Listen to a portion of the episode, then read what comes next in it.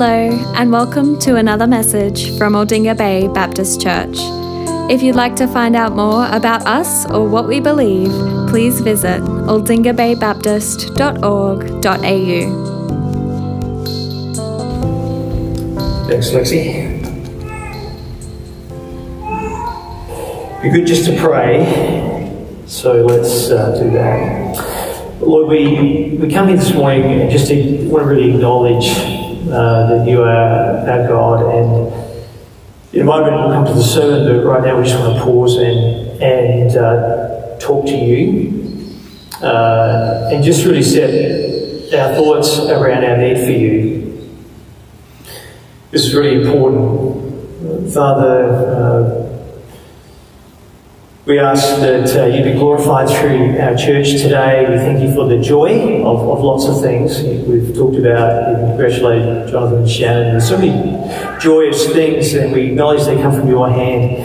Um, thank you, Father, for the sunshine. Thank you for community. Thank you mostly for the gospel.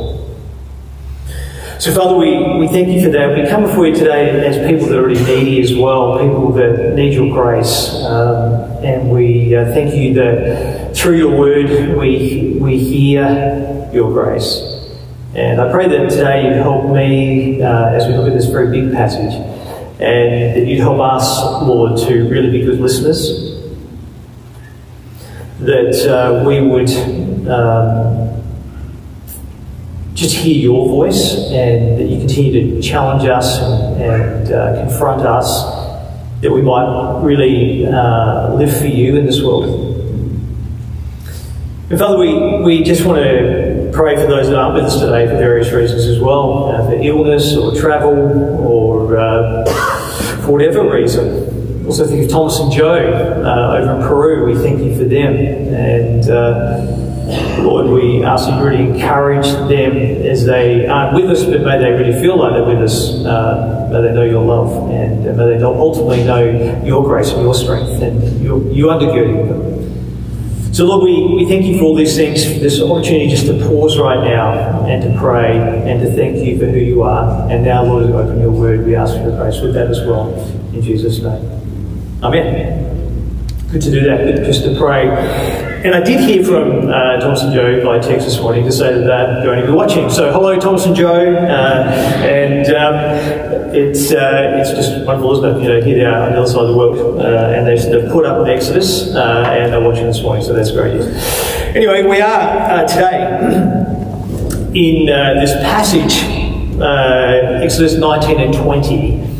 Uh, which is such a big passage, isn't it? Uh, it's, it's a passage that is so worth us reflecting on because uh, it is it is this passage where the nation of Israel, along with Moses, are now standing at the foot of Mount Sinai, and it's here where they're hearing the Ten Commandments given. First time. Uh, it's a big time. As I think about that, I think, well, this passage, it can't really be understated, can it? I mean, this is the passage that has, um, has really been at the foundation of all the laws of uh, Western civilization. And it has been the passage through which we understand morality as well, is how we've worked out what morality is and what we believe is good and what we believe isn't good. Uh, it's, it's, really hard to understate this. And as a, almost as a Western society, really almost like the nation of Israel, have stood at the foot of Mount Sinai. You know, they've physically been there, but it's like we've been there, listening to these words. And the reason why we've listened to these words is because these are the very words of God Himself. Uh, in fact, all of the Bible is that. But it's kind of significant here because one of the things you notice as you work your way through it is that these words, the Ten Commandments, don't come to us via a prophet or through the apostles. They're actually spoken directly by God Himself, thundering them from the top of Mount Sinai. So, oh, that's kind of significant, isn't it? Yeah, it is. Really a big thing. And so we've said these are the laws through which we're going to govern Western civilization. It's been like that for thousands of years. And we say because they've come from God Himself. These are God's laws. So it's a big statement. But it's also true that society has shifted somewhat, hasn't it? We no longer believe in God, and as a result of that, we struggle to know how it is or what it is that we should use to form our morality You know, what's right and what's wrong? How do we know? It's been one of the things that has lacked clarity as we become more and more secular as a nation. It's one of the things, the big things that's really changed in our world. And we see it spilling into our streets, really. Um, it's a very interesting thing. You know, the, the, the new law that's been well articulated by a lot of people, the new law which really governs us now is do whatever you like as long as it doesn't harm another person. That's the new law. And that's what we, in the secular world, post God, post Ten Commandments, now live by. Uh, that's really the mantra. But the problem with that is what does it mean to hurt another person? Ah, that's where it becomes really tricky. I was listening to a guy uh, recently, a podcast, and he was saying that sociologists these days, some of them anyway, have said we've moved from the time where we were a culture formed around the idea of dignity. And so, you know, we responded, at we had a sense that you know, we're not just animals, but we are created by God, and there's this dignity, and so we treated others with dignity. And we also sought to respond or see ourselves with a sense of dignity. No matter what people might have said, there was a sense of dignity still around who we were. But they said that, that time has changed, and now we're no longer a culture that's, that's marked by dignity, but rather we're a culture that has been marked by being a victim. And it's more about outrage and being offended. And that's what is really marking our society. I think, oh, that seems to be the case, doesn't it? There's a lot of offence out there for a whole lot of things. What does it mean, you know, live as however you like, as long as you don't hurt another person? Because there seems to be a lot of things that seem to hurt other people.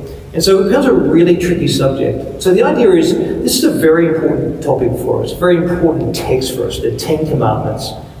Can't be overstated. It's such a big thing. We used to hold to it, but now we no longer do. Now we no longer believe in God. And so there's a lack of clarity around what it is to live a moral life. And so today we get to have a look at it, and I'm glad for that. And I, when I put it together, I thought, oh, oh, it's so hard to put a handle on this, you know, to frame this because it's, it's huge. Uh, that's how I felt anyway. Let me do my best. You know, what do we need to hear when we come to this passage today, chapters 19 and 20 of uh, Exodus? Well, there's really four thoughts I want to bring out. The first one is about the idea of blessing, and then there's this idea of fear, which runs straight after that. Uh, number three, it's about kindness, and then the last one is about promise. Okay, so we take you through this. The first one about blessing. So we start today in chapter 19, and and uh, one of the things that's really significant about this, that if you've been following along in uh, the Exodus series, there is something which really stands out.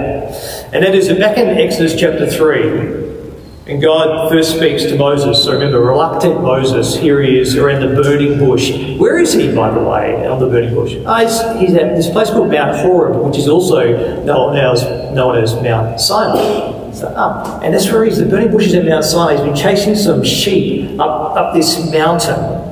He's looking after his father's flocks, and God appears to Moses. It would have been awesome, wouldn't it? In the burning bush, and he and he and he says, Moses, I'm going to send you to Pharaoh, and you're going to let my people go. You're going to lead them out of Egypt into the promised land. And Moses says, I can't do that. You know, who am I? It's, just, it's a beautiful passage that one. I love going through that passage because I feel that way myself so often. Like, oh, I'm so, you know, I'm nothing. What can I do in this one?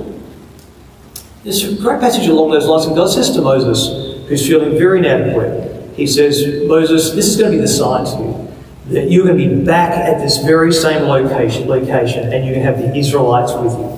And here we are in chapter 19, and guess what? It's fulfilled. This is a, a marker in the book of Exodus because here is Moses and the nation of Israel standing at the foot of Mount Sinai.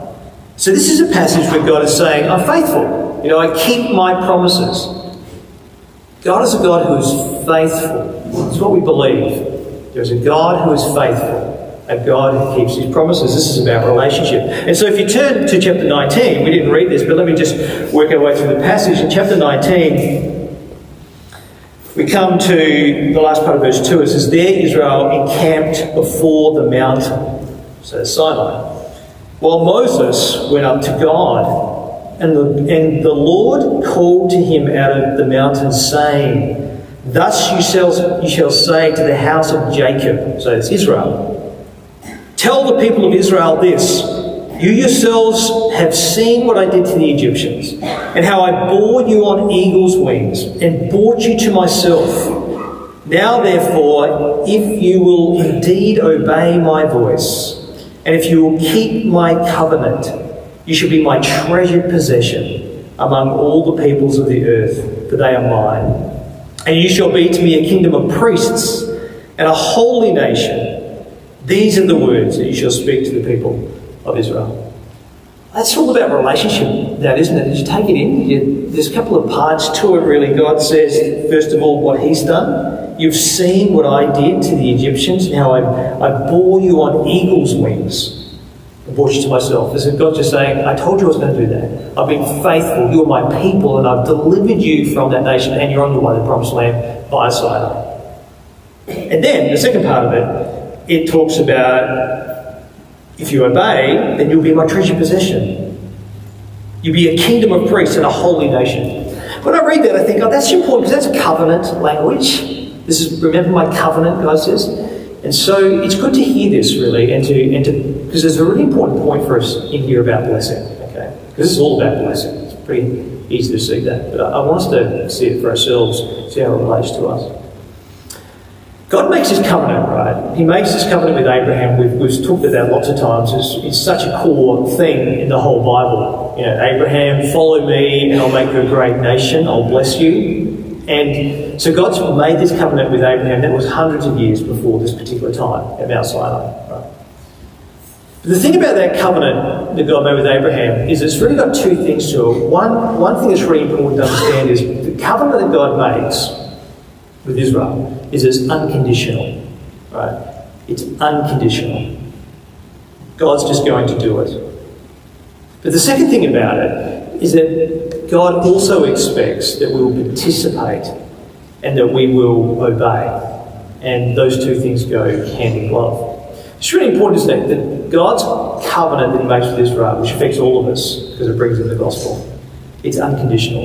In fact, it says in Hebrews 6 that God couldn't swear by anything greater than himself. So, you know, he swore by himself that he would bless Abraham and he'd make him a great nation and fulfill all of these things.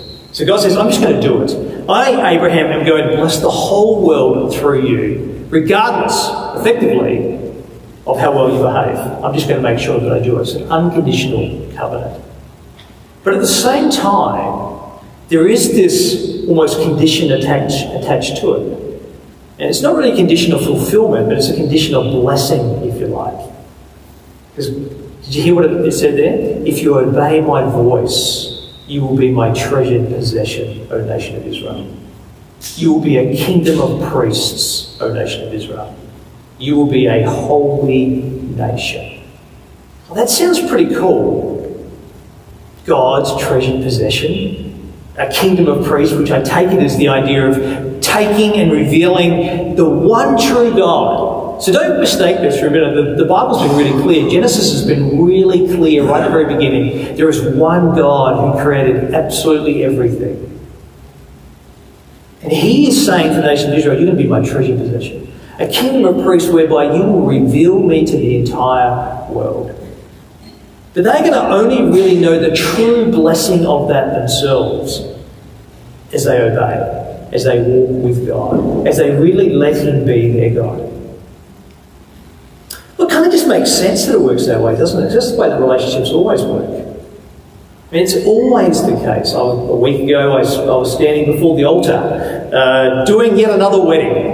And here's the bride and the groom, and they're saying their vows to one another. And they sound kind of unconditional in many ways. I promise to death do us part, for better or worse, richer or poorer, etc., etc. But if they don't really build their relationship, they're just never going to know any blessing in that relationship. It's going to be terrible. It's going to be one of the greatest curses in their life. Marriage is like a garden, we say. You need to build it. A garden looks beautiful because there's a gardener, because they spend time doing that. And it's the same with every relationship. It's exactly the same with our relationship with God. I think it's really important for us to hear this because it's true for the nation of Israel. It's true for the nation of Israel. If you're going to be my treasured possession, you're going to flourish, then you need to obey my voice. It's relationship, folks. And it's the same for us as well. And it's really good to hear this, I think, because of the world we live in. Um, see, the gospel, what's the gospel? We are the, we're people of the covenant as well, aren't we? We're people of the new covenant, covenant of Christ's blood. And the beautiful thing about the gospel is you cannot earn your salvation. You've got to remember that. You have not been saved by good works. Ah, no. That's got nothing to do with you being a good person. It's got everything to do with what Jesus has done. And He died for you. And He rose again. That's the gospel, folks. If you think you can earn it, then God, maybe He'll be pleased with me, then you just, just don't understand the gospel at all. It's free. It's a free gift given to you. Wow, that's, that's set the world on its edge, that message. The gospel. But at the same time, even though it's a free gift, we have a responsibility to obey. And we live in a world of, of expressive individualism. And expressive individualism says you can do whatever you like, which runs so counter to the gospel, doesn't it? What we've seen with expressive individualism, with the rise of the sexual revolution, um, where the whole thing around what it means to live a moral life sexually has changed enormously in my lifetime. And it continues to change enormously as we speak. And then we talk about other things like expressive individualism says that I don't need to really have any authorities in my life. I can, I can do what I like. And so things like obeying your parents, which is one of the commandments, is, is not really that big, really. You can obey and honour your parents, really, is the point, isn't it? Honour your parents, you can honour them, but really it's about honouring myself more than anything. Or greed, things around covetousness. You, know, you read through the Ten Commandments. Well, you see, in the world that we live in, it tells us that we can live however we like, pretty much. But the truth is, as Christians, we need to say, actually, we need to keep our lives in check. We need to realize that God, God has actually revealed to us a certain, certain things around what life is to be like. And He says, This is the way of blessing. The way of blessing is to obey me. So the Ten Commandments are very much for us today. This is what it is to find blessing is to obey Him. It's really true. We need to hear that. Because there's, there's such a strong voice taking us in a different direction, such a strong voice telling us that, you know, it's going to be okay. Nobody lives like that these days. Uh, it's good just to hear it without going on too much more about that. It's important for us to realise that the way of blessing, relationships are always a two way street. So keep that in mind. Think about what's going on in your own life. Is this what God says is honouring to Him? If it's not, it's worth repenting of that. For the sake of your own life, for the sake of the next generation, for the sake of the people that are watching you. It's really important there. So that's a good point. So the first thing I hear when I come to the foot of Mount Sinai is this is about blessing. Obedience to God is about blessing. The second thing I hear is it's really a bit of a frightening thing because it's about fear.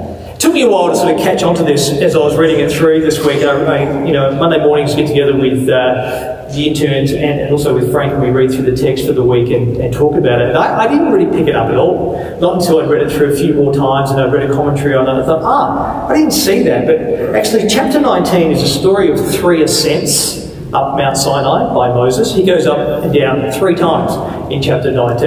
And uh, it's kind of interesting around it. The first time he goes up is, is seen there in um, late verse 2, early verse 3. Israel encamped around the mountains while Moses went up to God.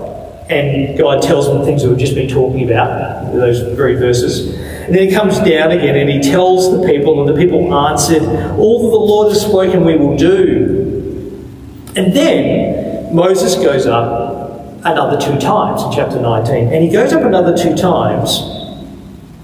And basically, God is telling him the same thing those two times. It's an important point to get here. God, why, is, why he gone up? He goes up again because God wants to tell him that he is holy and the people need to fear him. And this is how it goes as you read in verse 8. All the people spared, said, All the Lord has done, we will do. And then Moses reported the words of the people to the Lord. So that means he's gone back up again. That's how we're supposed to understand that. And notice what God says. And the Lord said to Moses, Behold, I'm coming to you in a thick cloud, that the people may hear when I speak with you, and may also believe you forever. Then you go down a little bit, and he says, Go to the people. This is what he's supposed to do. Go to the people and, and consecrate them today and tomorrow, and let them wash their garments, and be ready for the third day, because on the third day, the Lord will come down on Mount Sinai in the sight of all the people. Wow, that's pretty awesome, isn't it? God is going to come down on top of the top of the mountain in the sight of all the people. And so this is what we're told. And so you shall set limits for the people all around, saying, Take care not to go up into the mountain or even to touch the edge of the mountain. This starts getting really troubling now. Notice what God's going to say. Whoever touches the mountain shall be put to death. No hand shall touch him, but he shall be stoned or shot. Whether beast or man, he shall not live. Wow. How do we feel about that? Don't go, come up to the edge of the mountain, but don't go a foot further. Don't you dare touch the mountain, God says, because if you do, you will be put to death. And you keep on reading, when the trumpet sounds a long blast, they shall come up to the mountain. So Moses went down, so he goes down, this is going down again, and he tells the people, you need to consecrate yourself. And then Moses goes up one more time. Verse 17, the people are now camped around the edge of the mountain. And Moses goes up, verse 19, and a, there was a sound of a trumpet. It grew louder and louder, and Moses spoke. And God answered him in thunder, and the Lord came down on Mount Sinai, and the Lord called Moses up to the top of the mountain. This is the third time. And he goes up, and why does he go up? He goes up to be, to be told this Go down again, Moses, and warn the people lest they break through to the Lord to look at me and they perish. So Moses went down and he told the people not to go near the mountain. There's a lot of reading in that, but I just wanted you to get it. it is, is kind of interesting, isn't it? This is about the people keeping their limits. It's about God telling Israel that they are not to treat God in a light-hearted way. I wonder how we feel about that. You know, I, I think it's, it's worth reflecting on that. Why does God have to be so harsh? I mean, why is it that he, it's almost like God's flexing, isn't it? It's like, you know, God is this all powerful God, and it's like he flexes a few times in the Bible, and he says, you know, treat me with respect, or else I'm going to die. And he can, because he's powerful and no one can match his strength. But, you know, so sometimes people have said, well, God's like this celestial bully. You know, he's stronger than everybody, he just likes pushing people around. What if you sort of read it that way yourself? I, I, think it probably, you could think of it that way sometimes. God's like this celestial bully. He just likes to flex and push people around. Well, sometimes it gets painted that way, but it's not that way at all, really. You know, it's actually rather something different. It's the idea that God actually is holy. He's actually very different to us in many ways, and that, that is that He is perfect and He is great and we simply aren't. And there's a great difference between us and God. It's just simply the truth of the matter, you see. It's kind of like, you know, like lots of things. You play with fire and you're going to get burned. You know, there's, certain, there's natural consequences for certain things. And in this case, the point that God is making is that He is, in fact, a holy and a powerful God and he wants people, and he needs people, he needs us, in fact, to realize this. Otherwise, we have the wrong idea of God altogether. In fact, we're told the reason for why God actually says this to the people right at the very end after the Ten Commandments are given in chapter 20. The people have seen, you know, the greatness of God. He's spoken from the top of Mount Sinai. And notice their response in verse 18. We didn't read this far, but it's, it's, it's really good. It's worth hearing. Worth hearing it. Now, when all the people saw the thunder and the flashes of lightning and the sound of the trumpet and the mountain smoking, it's a pretty awesome day, really, isn't it? Can you imagine seeing all this taking place? The people were afraid and they trembled and they stood far off and they said to Moses, Moses, you speak to us and we'll listen, but do not let God speak to us because we'll die. yeah, they've seen just the power and the might of God, which is a good thing because He is indeed really powerful. But notice what Moses says. Moses said to the people, Don't fear, for God has come to test you, that you might fear Him. The fear of you may be before Him, in order that you might not sin. It's kind of interesting verse, that one, isn't it? Don't be afraid, but please be afraid. That's what it's saying. And the idea is kind of simple like, don't be afraid, you're not going to die by hearing the voice of God. But do be afraid. God wants you to fear Him because He is indeed great. And He wants you to fear Him so that you won't sin, so that you will obey the voice of the covenant. Because the voice of the covenant means life. So that's really important for us, isn't it? It's just simply, whether we like it or not, God is powerful. And God is holy. And so we need to make sure we treat Him with a proper respect. God's never going to sell out on those things. Because selling out on those things would be selling out on Himself. He is right. He's always been right. His ways are truth, they've always been truth. And we kick against them in our modern world. But we can't really do that. We always will come up against a holy God. It's one of the really important messages of the gospel, isn't it? One of the, really important messages of our time. Surely that is it in our world, isn't it? The whole idea of expressive individualism and you know individual self-realization is, is we, we just don't like the idea of God because we want to be in control. But this passage warns us and it says, no, you can do that, but you do it to your peril because there always has been, and there always will be a God who rules this world. So this is a passage, we're supposed to, when we come to this passage, we're supposed to have a sense of fear. So, two things really a sense of blessing. A blessing comes by obedience to God. And then, secondly, a sense of fear because God should be feared. And so, we need to think again before we make ourselves the captains of our own ship. Now, that two really good lessons for us. Worth reflecting on more. And the third lesson for us is really this idea of kindness, which is really seen in the Ten Commandments themselves. We haven't got time to go through all 10, we're not going to do that. But I just want to make a point on the Ten Commandments that I will bring out a point on the Ten Commandments that I heard this week. And I was reading this week actually, and I thought, oh, that's so good. It resonated with me. A bloke by the name of Ray Ortlund, he said, whenever he preaches the Ten Commandments, he said he always has four points. Um, and the four points are these. The Ten Commandments are telling us four things, if you like. Firstly, they are telling us revelation. They're telling us something about God. And it goes something like this These commandments have been given for us out of God's kindness because He loves us and He wants us to flourish. It's about revelation because they tell us something about God. The idea is what sort of God would say, like the first commandment, for example, you shall have no other gods before me. Well, what sort of God would say, Six days you shall work, and on the seventh you shall rest? What sort of God would say, You shall not steal? For example, those things.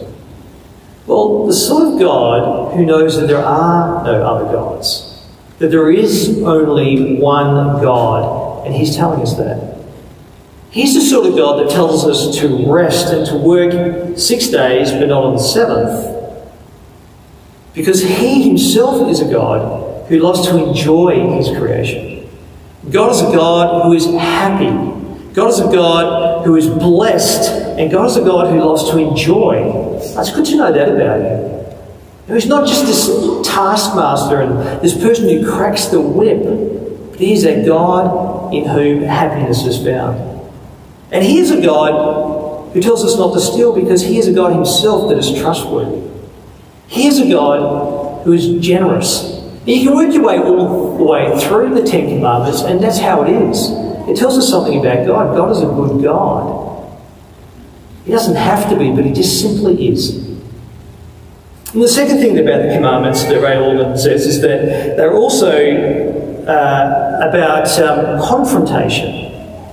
Because they confront us, and I thought this was really cool, they do. What sort of people need to hear the Ten Commandments? Well, people whose hearts are not exactly what they should be.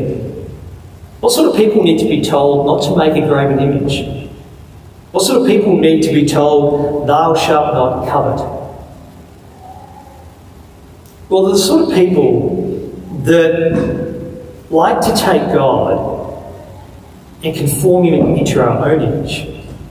The sort of people that get told not to covet because we're always looking for more. Our hearts are restless. What sort of people need to get told should not lie?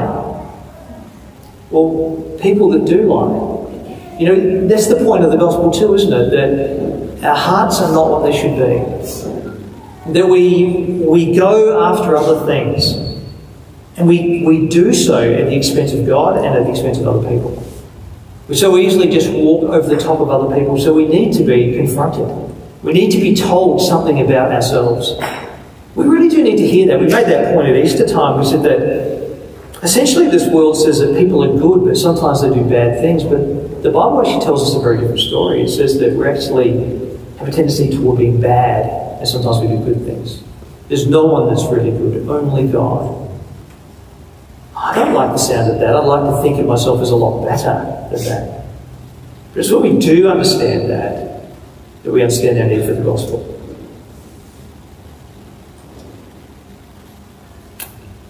Commandments are about confrontation. They're confronting us, confronting our hearts, and so we do well to listen to them. Thirdly, Ray Ortlund says that the commandments are about instruction. And indeed they are, because we need a God we need a guide, rather. We need someone to guide us. Not very good at making our own rules. And this is a great challenge before us as a society at the moment, isn't it?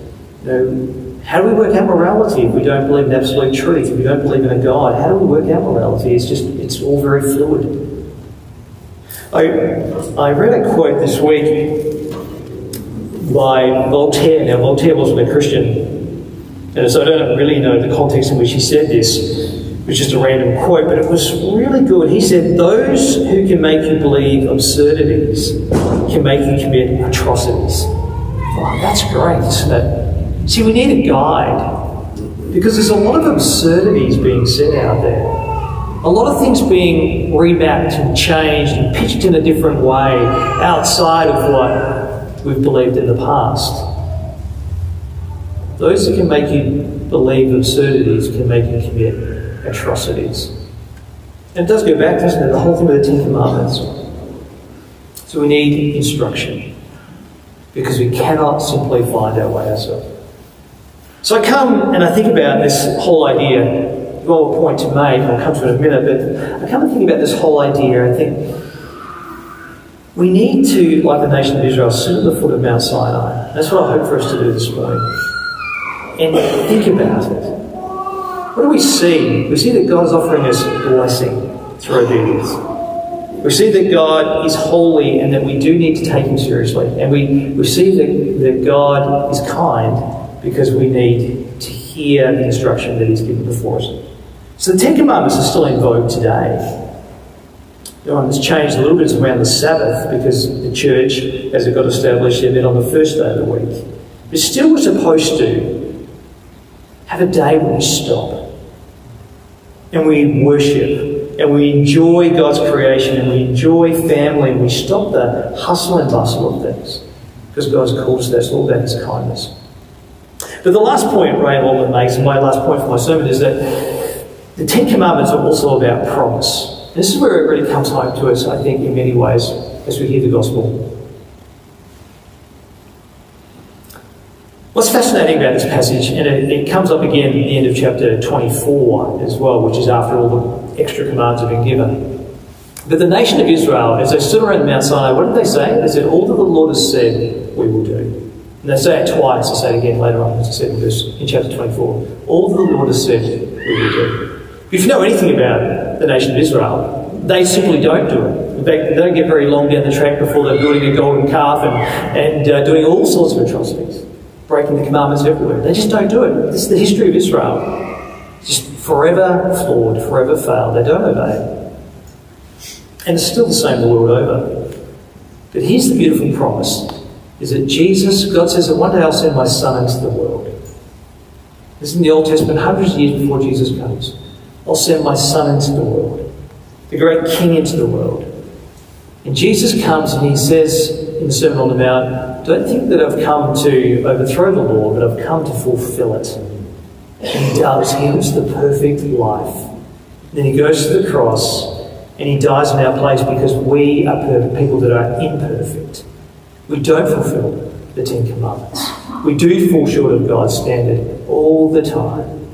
We build other gods for ourselves, we live for ourselves, we trample on people, we lie, we cheat, we commit adultery, we murder, we hate, we do all those things. We fall short of God's standard. But Jesus goes to the cross and he dies for us. And he's risen victorious. And he makes a way for us to know the Father. And one of the things he does one of the great promises in the Old Testament, which is true for us today, is He puts His Holy Spirit in our hearts. And that's the great promise, isn't it, that, that comes through. It's, it's written about in Jeremiah 31 and it's repeated for us in Hebrews chapter 10. God says, This is the covenant that I make with them. After those days, declares the Lord, I will put my law in their hearts and I'll write them on their minds. That's fulfilled in the New Testament. What that's saying is that as Christians, we can actually live obediently, powerfully, obediently for Jesus. We don't have to be like the nation of Israel. I look around and think, oh, it doesn't seem to be that way. The church is pretty flawed. I'm pretty flawed. Lots of times when I fall short, lots of times I look at the church and think, goodness me, it's no different to anybody else. That's true, isn't it? But it doesn't have to be that way. See, we can actually be people that shine like stars in the dark night. Just by hearing the gospel. We have the Spirit of God, but we need to listen to the Spirit of God. That's why we say come to church, read your Bible, go to Bible study, just hear the gospel. See, because our greatest motivation for following Jesus is not actually fear, but it's love. It's knowing that He has loved us. And we see the love that He's shown for us. It took Him all the way to the cross. And when we look at that, we say, I love what He has done. I love who He is. And I want to live for Him. That's what it is to listen to the voice of the Spirit by hearing the gospel. And letting that be replayed in our lives and in our hearts. And choosing to set aside all the other things and follow after Him. So the point that I see in this passage is that God is a God who is the one true God, the holy God. We have to choose whether we will line up with Him or not. But if we do, it is the way of blessing. It is the way of life. That is found only in Him. So it's a great challenge for us this morning as we reflect on this. Do we really believe that? Are there areas where we're holding out on God? Because He wants us. He tells us this out of His kindness. He wants us to follow Him and live for Him. And He wants us to be a blessing for others, to draw others to Himself. Is the way of grace. But the way of grace is the way of surrender, the way of obedience, the way of following after Him. Let's pray. Father, we thank you for this what is a very big passage, and I, I pray that you will speak to our hearts today. Um, no doubt, all of us, Lord, there are areas in our lives where we hold on too tightly and we need to relinquish them to you as a great God and King.